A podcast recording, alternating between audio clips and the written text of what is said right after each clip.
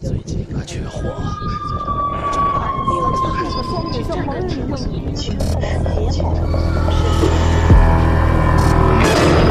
我们寻找恐怖的代言人，我们寻找神秘的代言人，我们寻找鬼魅的代言人，我们寻找鬼语者。你现在收听到的是《鬼影人间》第一届鬼语者全球主播选拔大赛。各位听众，大家好，欢迎收听《鬼影人间》第一届鬼语者全球主播选拔大赛节目选播。呃，昨天呢，我们已经播放了十个故事了啊，那我们今天接着来播放参赛者的作品。接下来这位参赛者呢，名字嗯很霸气，叫龙王爷啊，性性别是男，年龄二十六岁，爱好配音，出生地成都，擅长的领域呢是。生活故事，自我介绍呢？他留了一个微信号。假如说大家想看他的微信号的话呢，可以去我们的论坛里面看一下。嗯，网址是 bbs 点鬼影全拼 club c l u b 点 com 点 net。OK，大家一定要记住，我还经常会犯这个错误，是点 net。OK，那我们来听一听龙王爷给我们讲的这个脸的故事吧。脸，深夜。一个男人慢慢走在漆黑的马路上，本来他想去抢劫，点都踩好了，可是他在半路上遇见了一个年轻的女子，于是就改变了计划。那女子好像刚下夜班，一个人匆忙忙朝家走，前面是一片大居民楼，男人跟上了她，他有两个打算，第一。抢他的包。第二，如果环境僻静，再强奸他。那女子似乎感觉到身后有人跟随，步子越来越快。男人也加快了脚步。他穿过了那片居民楼，拐个弯，竟然不见了。男人追过去，看到一个黑乎乎的地下通道。他觉得机会来了，他顺着台阶跑下去。果然看到那个女子的背影，通道里空荡荡的，亮着几盏昏黄的灯。她的皮鞋声很响，咔嗒，咔嗒，咔嗒。男人穿的是布鞋，没有声音。他轻轻的跑到她背后，低声道：“站住。”那个年轻的女子慢慢停住了，轻轻的问：“有事吗？”不过，他并没有转过身来，依然直僵僵地站在面前。他背后一根又黑又粗又长的大辫子，现在这种辫子已经见不到了。男人感到有点不对头，就说：“我能看看你的脸吗？”“可以呀。”他嘴上这样说，却没有转过身来。男人想从他旁边绕到他的前面去。可是，他却跟着他转起来，始终用脊梁骨对着他。男人停下来道：“警觉的问，你为什么不让我看你的脸？”那女子后退了一步，贴近了他，低低的说：“你现在看到的就是我的脸呀。”男人像触了电一样，也猛地退了一步。他的脸竟然是一根黑辫子。刚才他一直在后退着走路。待了片刻，男人抖抖地说：“那，那你能让我看看你的后脑勺吗？”“可以呀。”那女子说完，果然慢慢转过身来。男人惊叫一声，当时昏倒在地。他的后脑勺上竟然是一张漂亮的女人的脸。下面的这个故事的播讲者叫梁一刀，性别女。二十三岁，写作、绘画，出生地是四川，擅长领域写作、绘画、开脑洞。自我介绍：只听不讲的感觉太磨人了，一直想当一个说书人，能用自己的声音演绎喜欢的故事。虽然普通话不及北方同学标准，但也无法磨灭对讲故事的热情。其实，我们就需要像你这样的。有热情的人来参与到我们的节目当中来。OK，来，我们一起来听一听梁一刀讲的脑膜炎的故事。故事名：脑膜炎。播讲人：梁一刀。张巡一个人去看电影，电影院里的人稀稀拉拉，只有十来个，还都是成双成对的，都藏在后面的包厢里，只露出头发。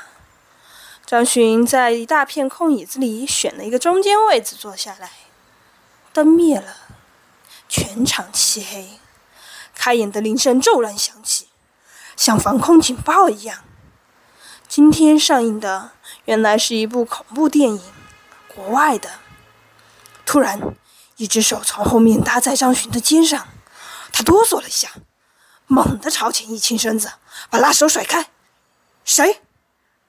他清楚的记得，开演时身前身后都没有人，怎么突然冒出一只手呢？是我，一个女人轻轻地说。张巡回过头去，一张脸差点贴到他的脸上。老同学，我是伟子，你不记得我了？他的手仍然在张巡的肩上。你怎么知道我坐在这里？你进来的时候，我在外面看见你了，就跟了进来。你现在干什么呢？当大夫。哪个科？脑膜炎科。有这个科吗？有，我们医院有。哦，我第一次听说。聊了几句。伟子说：“医院里有患者等着我，我得走了，再见。”没等张巡回过神，他已经匆匆离去，消失在黑乎乎的电影院里。电影结束之后，张巡给一个老同学打电话：“你记得初中时我们班有个伟子吗？今天我很蹊跷的遇到他了。”对方说：“胡说，他死了。”张巡问：“他死了？怎么死的？”对方说：“脑膜炎。”从我们开始宣传《皈依者》的时候啊，呃，我跟大家讲了一个这次选拔大赛的一个非常。嗯，怎么说呢？跟其他的一些选拔大赛，比如说主播的选拔大赛，不太一样的地方，就是说，你一定要会讲故事，讲故事和读故事是完全不一样的。嗯，那其实，在我们这次的投稿里边呢，有很多的朋友啊，那能可以，大家可以听得出来，其实就有这种。读的感觉在里边，嗯，字怎么写的，我就来怎么样发音。呃，我们并不需要呃新闻联播的主持人标准化，呃普通话有多标准，但是我们要需要一个可以把你的所有的感情都投入到一个故事里边去的这样的一个人，因为只有只有你投入到故事里了，你才可以把别人带进来。OK，我们的下一位参赛者的名字叫文友好啊，男，十九岁，爱好是网络 MC，情感故事这个演绎啊，呃，出生地是安徽省的蚌埠市啊。自我介绍，我本身呢是一个网络的 MC，我也喜欢情感故事，可是我自己只是一个业余的不能再业余的人了，连我自己都觉得自己没这个才，呃，我。连我自己都觉得自己是没这个才能的人。后来我有一次说了一个情感故事给我朋友听，其实呢，我也不知道他只是为了鼓励我，还是当时真的说我好，我就觉得我又有信心了。越来也就嗯，sorry，你的写写的实在是越来越就越来也就越有感觉了。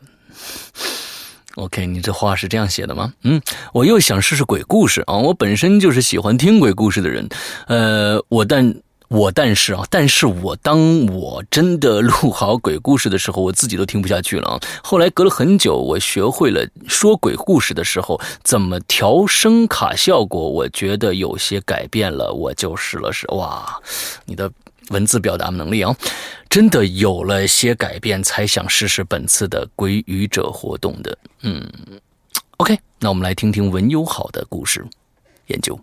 王杰们。是某所大学的教授，专攻解剖学。他对自己的这个专业深爱不悔，孜孜不倦。他最大的兴趣就是研究人体结构。他甚至很享受用刀子割开人体时的快感。可是王杰猛的这所大学是十分正规的学校。通过正规的渠道弄一具尸体，可谓十分的不易。但是向上级申请的步骤，就是够让人头疼的。没有尸体研究解剖，研究人体结构，那真是纸上谈兵。王杰猛为了提高自己的业务水平，不得不绞尽脑汁的去想办法。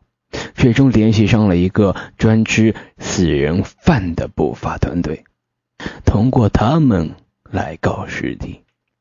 王杰们的所有业余时间都躲进他的私人研究室，忙得不亦乐乎。一日，王杰们又断货了，他赶紧拨打他的交易人王老头的手机：“喂，王老头吗？有货吗？”赶紧给我送一个来呀！王老头在那头沉默了一会儿，才沉声道：“好。”半个钟头后，王杰猛的私人研究室的门被推开了。王杰猛去迎接，却看着王老头两手空空的走了进来。王杰猛愣了愣，问道：“尸体呢？”王老头不语，径直走了进去。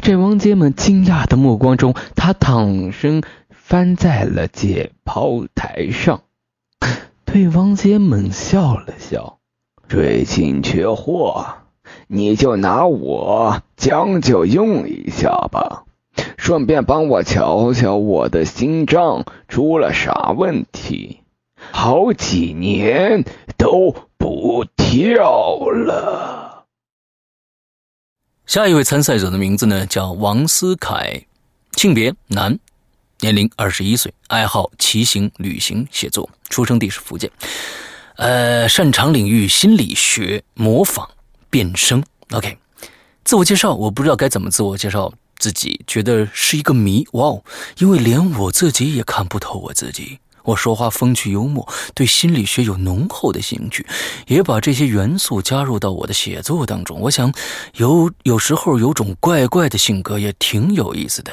我的微博微博的名字叫一创科，一呢是 A B C D E 的 E 啊，一创哥。OK，好，我们来听听王思凯的故事。鼾声，故事名：鼾声，播讲人。王思凯，我比较恐惧鼾声，你有同感吗？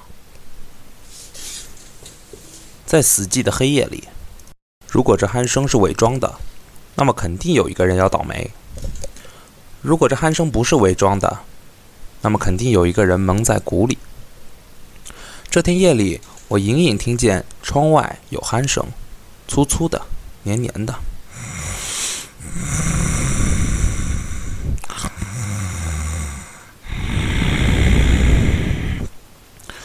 我住的是平房，夏天天热，窗子一直开着。最初我以为是错觉，听了好半天之后，我确认耳朵没有听错，于是我披上衣服，悄悄走出去。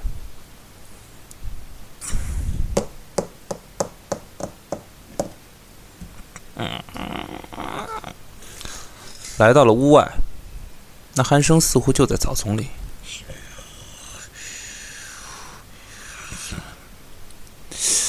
难道有人醉过草丛？我走进草丛，拔了拔，鼾声又远了些。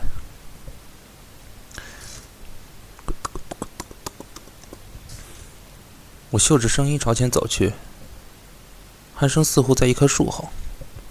我轻手轻脚的走过去，树后面什么都没有，声音又远了一些，好像在马路的下水道里。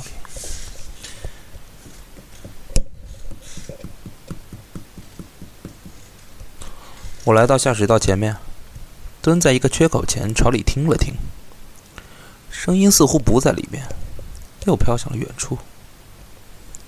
这时候，我已经感觉到这个诡异的鼾声有点险恶了。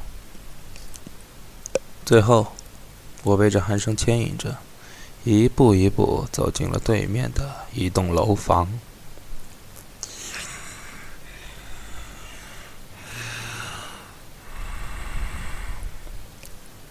楼道里黑乎乎的，我跨进门，那鼾声更清晰了。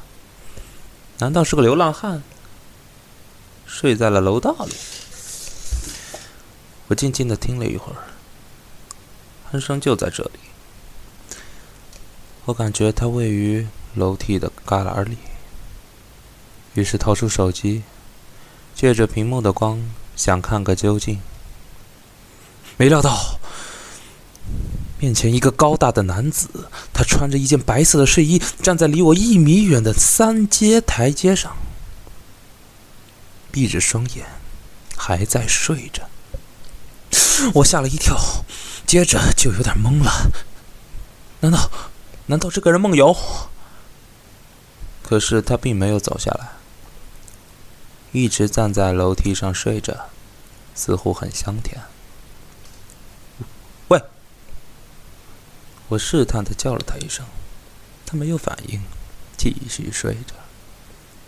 我想推着他。把手伸出一半，又缩了回来。没想到，一双脚步随后跟了我出来。我惊慌之后，回头看了一眼，那个高大的男人还是闭着双眼，像盲人一样跌跌撞撞的朝我追过来。他依然发着鼾声。我跳过马路，冲过草丛，再回头看。他终于不见了，我觉得这有点像做噩梦。刚刚松了一口气，又听见了鼾声，它粗粗的、黏黏的。在如此安静的深夜里，我已经对这个鼾声感到恐惧了。我仔细辨别了一下，那鼾声不是出自马路对面的那栋楼里，而是……是从我房子里发出来的。我的双眼盯住了我的窗子，难道那个高大的男人走进去了？终于，我一步步朝我的房子靠近过去。隔着窗子，我看见里面躺着一个人，他的脑袋朝着我，我有点看不清他的脸，只看到头发。我爬到窗台上，居高临下的看了看。脑袋一下就大了，躺躺着的那个人正是我自己呀！我安详着睡着，发出均匀的鼾声。就在这时，我一下醒过来。没什么，我躺在床上睡觉，做了一个噩梦。我的脑袋朝着窗子。我回味了一下刚才的噩梦，下意识地仰起脑袋朝上看了看，全身一哆嗦。漆黑的窗外，有个人站在窗台上，正惊恐的看着我。那正是我。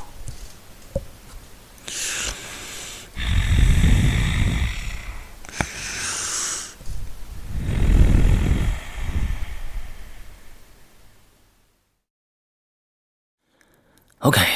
嗯，在这次的大赛当中呢，其实也有呃两三位这样的朋友啊，他们投了稿，但是没有用。其中呢，有一位朋友就是呃，其实他的名字叫蜡笔小新啊。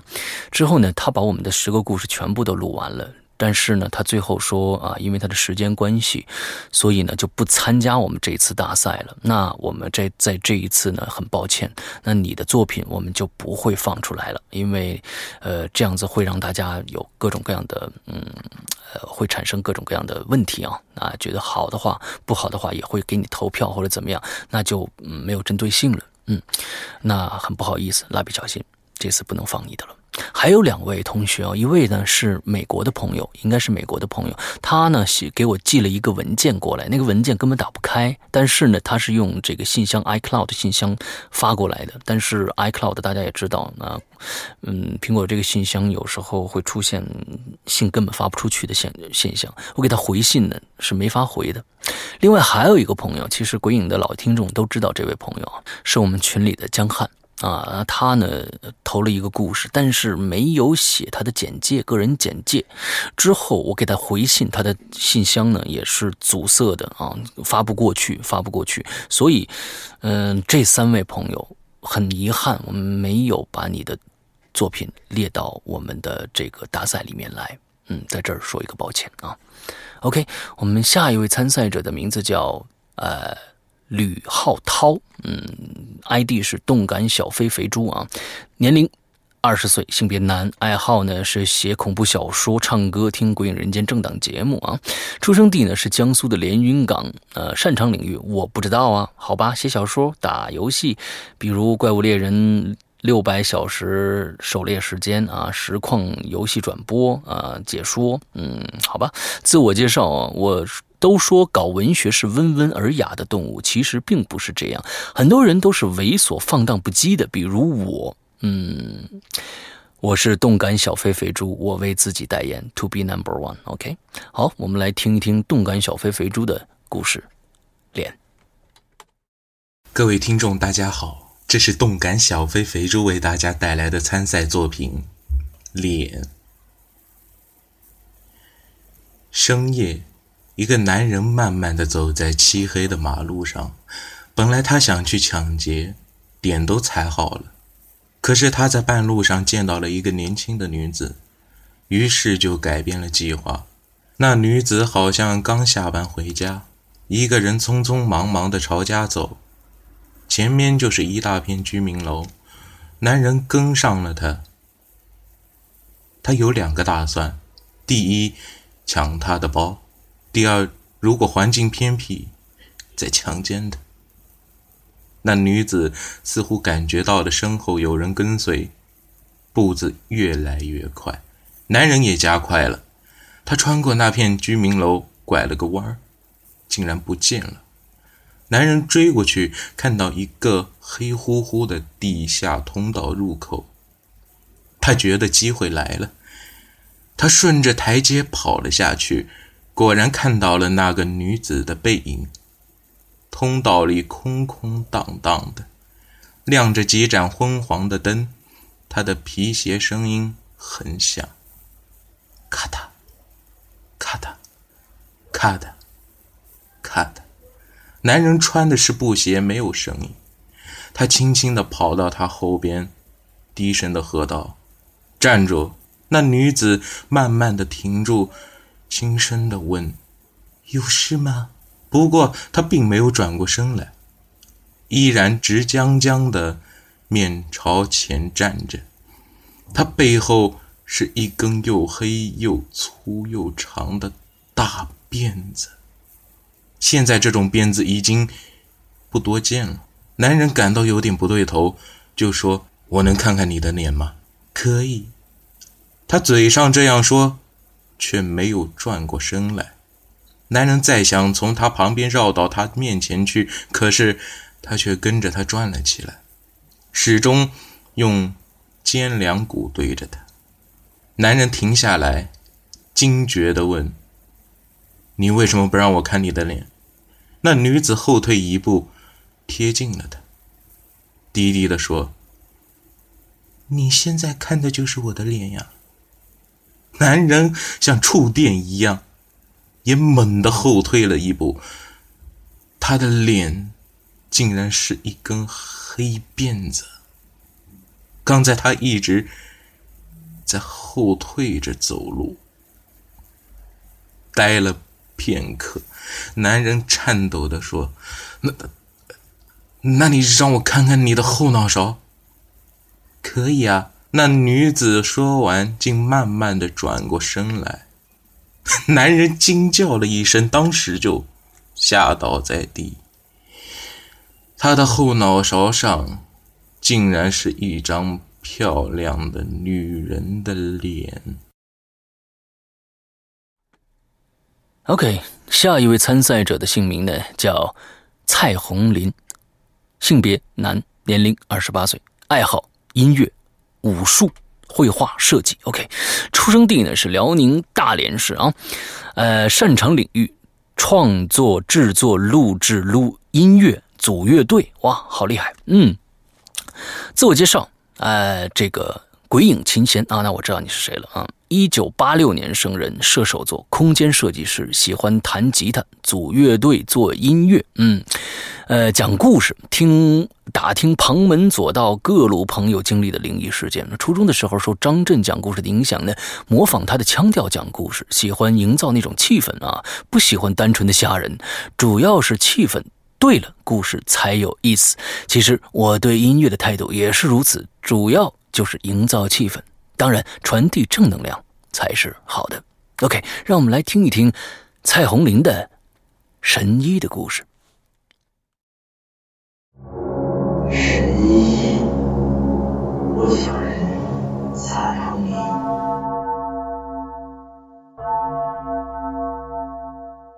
全市的人都知道。赵鲁是个神医，许多医疗广告啊，都宣传他能够起死回生，药到病除。刚开始人们不太相信，但是时间久了，大家也就渐渐的认为赵鲁的确是个神医。赵鲁不是在大医院工作，而是在附近的一个镇子里开了一间诊所。小李最近患上了严重的胃病，还想找赵汝看病，便启程前往赵汝所在的小镇。到达镇子后，小李发现了一个奇怪的事情，那就是大街上许多人都是面色惨白，看起来啊，好像是重病在身，有些阴森。找了好久，小李啊。到了赵如的诊所，这间诊所很是阴暗，墙上贴着一条斑驳模糊的宣传语：“起死回生，药到病除。”其中一个字啊，已经裸露的看不清楚了。小乔就进去了，赵汝啊，正在为其他人诊病，看来啊，还要排队等一会儿。小李顺手拿起一份报纸看起来，报纸上有一条新闻，说本镇坟山上近来有许多坟墓中的尸体不翼而飞。呃，经过调查呀，并不是盗贼所为。小李不禁有些发怵，这个镇子太古怪了。看完病啊，赶紧离开也好。里面。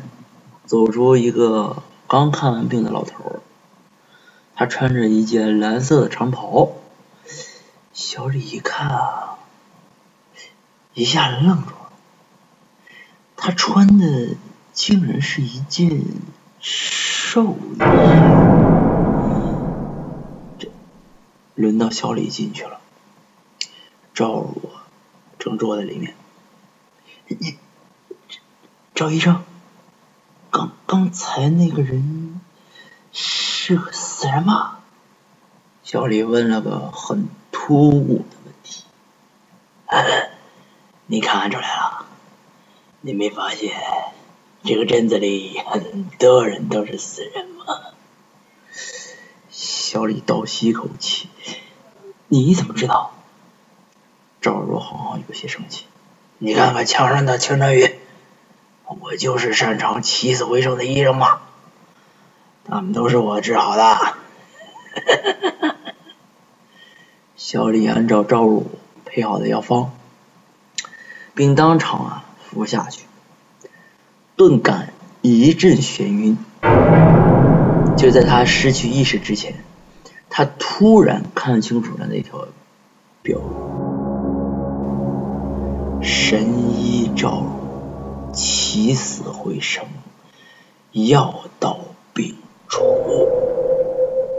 赵如微笑的站在他身旁，说道：“ 死人啊，到我这儿变成活人。”活人到我这儿，变成死人。下面一位参赛者呢，名字叫徐胜，性别男，二十岁，爱好是配音、模仿恐怖片、美剧、羽毛球。出生地呢是天堂地狱交界线，武汉。嘿嘿。嗯，这是一个自嘲的这个方式吗？嗯，擅长领域呢是配音和模仿。自我介绍：准大二男生，单身狗，学的是护理专业，胆大心细，打小就对鬼怪鬼怪充满好奇心。啊，我觉得男士啊，男生去学护理专业真的特别的嗯伟大，而且现在医院好像也特别缺这样的职位啊。OK，我们来听听徐胜的故事研究。故事名：研究。播讲人：徐胜。王杰猛是某大学的教授，专攻解剖学。他对自己的专业深爱不悔，孜孜不倦。他最大的兴趣就是研究人体结构。他甚至很享受用刀子割开人体时的快感。可是，王杰猛的这所大学。是十分正规的学校，通过正规的渠道弄来一具尸体，可谓十分不易。单是向上级申请的步骤，就够让人头。没有尸体，研究解剖，研究人体结构，那真是纸上谈兵啊！王杰猛为了提高自己的业务水平，不得不绞尽脑汁地去想办法，最终联系上了一个。专吃死人饭的不法团体，通过他们来搞尸体。王杰猛所有的业余时间都躲进他的私人研究室，忙得不亦乐乎。一日，王杰猛又断货了，他赶紧拨打他的交易人王老头的手机：“王老头，有货吗？赶紧送一个来。”王老头在那头沉默了一会儿。才沉声道：“好。”半个钟头后，王杰猛的私人研究室的门被推开了。王杰猛去迎接，却看到王老头两手空空的走进来。王杰猛愣了愣，问道：“尸体呢？”王老头不语，径直走进去。在王杰猛惊讶的目光中，他翻身躺在了解剖台上。对王杰猛笑了笑，哎，最近缺货，你就拿我将就用一下吧，顺便帮我瞧瞧，哎，我的心脏出了啥问题？好几年都不跳了。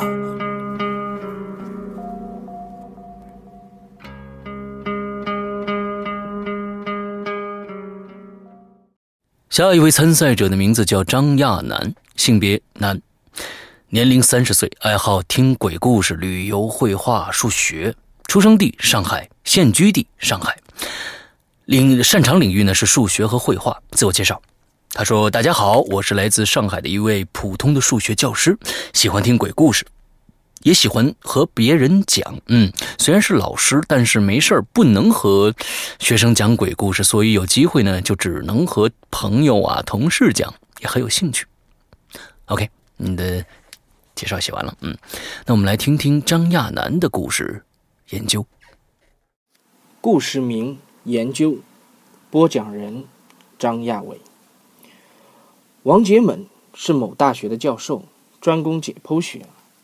他对自己的专业深爱不悔，孜孜不倦。他最大的兴趣就是研究人体结构。他甚至很享受用刀子割开人体时的快感。可是，王杰猛的这所大学是十分正规的学校，通过正规渠道弄来一具尸体，可谓十分不易。但是，向上级申请的步骤就够让人头疼的。没有尸体，研究解剖、研究人体结构，那真是纸上谈兵了。王杰猛为了提高自己的业务水平，不得不绞尽脑汁的去想办法，最终联系上了一个专吃死人饭的不法团体，通过他们来搞尸体。王杰文所有的业余时间都躲进他的私人研究室，忙得不亦乐乎。一日，王杰文又断货了，他赶紧拨打他的交易人王老头的手机。王老头，有货吗？赶紧送一个来。王老头在那头沉默了一会儿，才沉声道。好。半个钟头后，王杰猛的私人研究室的门被推开了。王杰猛去迎接，却看到王老头两手空空的走进来。王杰猛愣了愣，问道：“尸体呢？”王老头不语。径直走进去，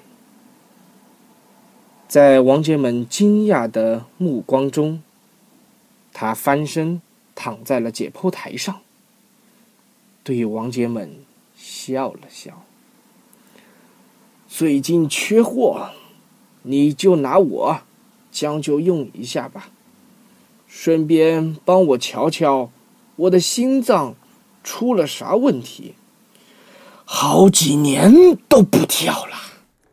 OK，今天我们最后一位参赛者啊，啊，叫王振坤，性别男，年龄十九岁，爱好哇好多，呃，只要是嗯大家能想到的，我估计他都呃都会有涉猎啊，钓鱼啊，徒步啊，羽毛球、心理学啊，看电影啊，吉他啊，喜欢动物啊，可各种各样啊。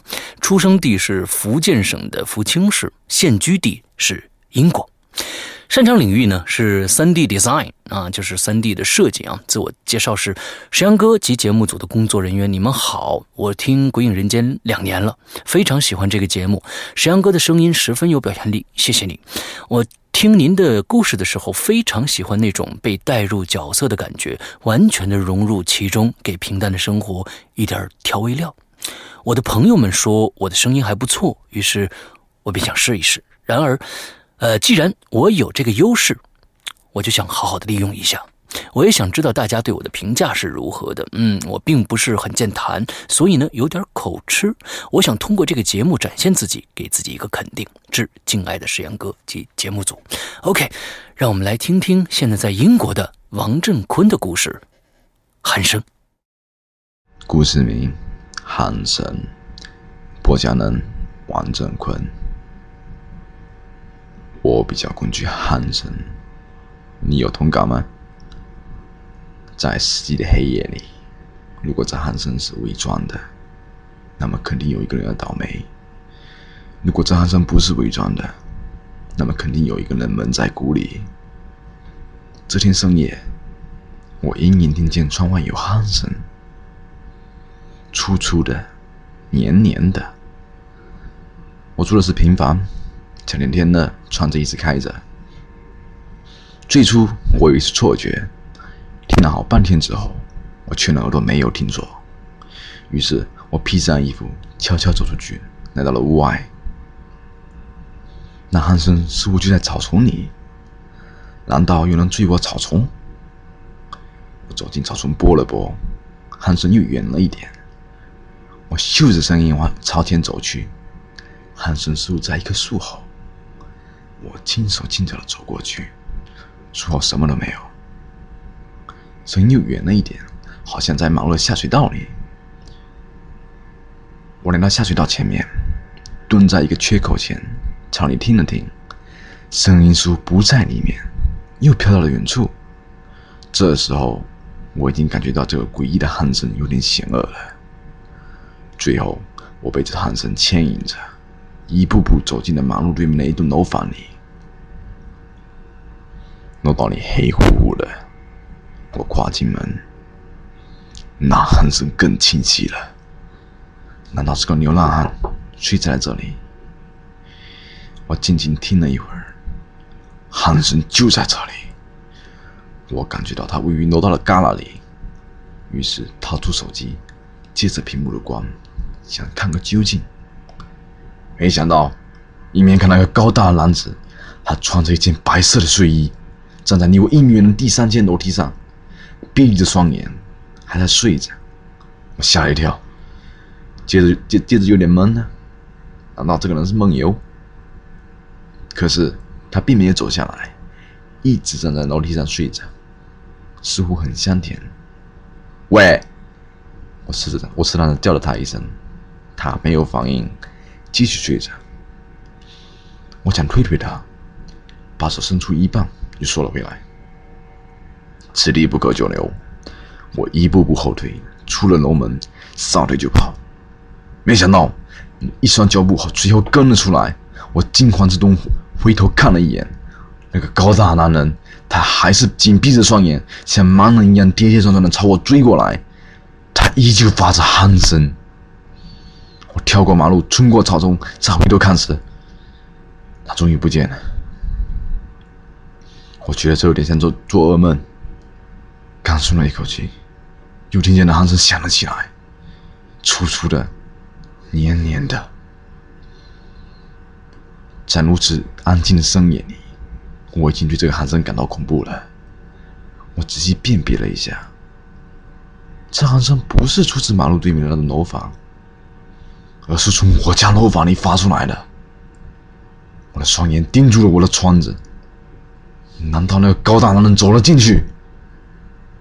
终于，我一步步朝我的房子靠近过去。隔着窗子，我看见里面躺着一个人。他脑袋朝着我，我有点看不清他的脸，只看到头发。我爬到窗台上，居高临下的看了看，脑袋一下就大了。躺着的那个人正是我自己呀！我安详的睡着。均匀的发出鼾声。就在这时，我一下醒了过来。没什么，我躺在床上做了睡觉，做了个噩梦。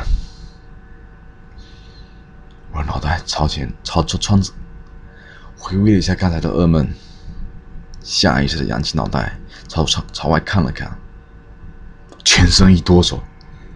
漆黑的窗外，有一个人站在窗台上。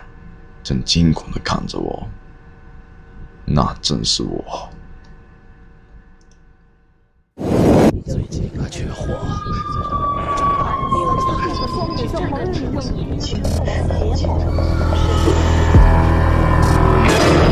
我们寻找恐怖的代言人，我们寻找神秘的代言人，我们寻找鬼魅的代言人，我们寻找。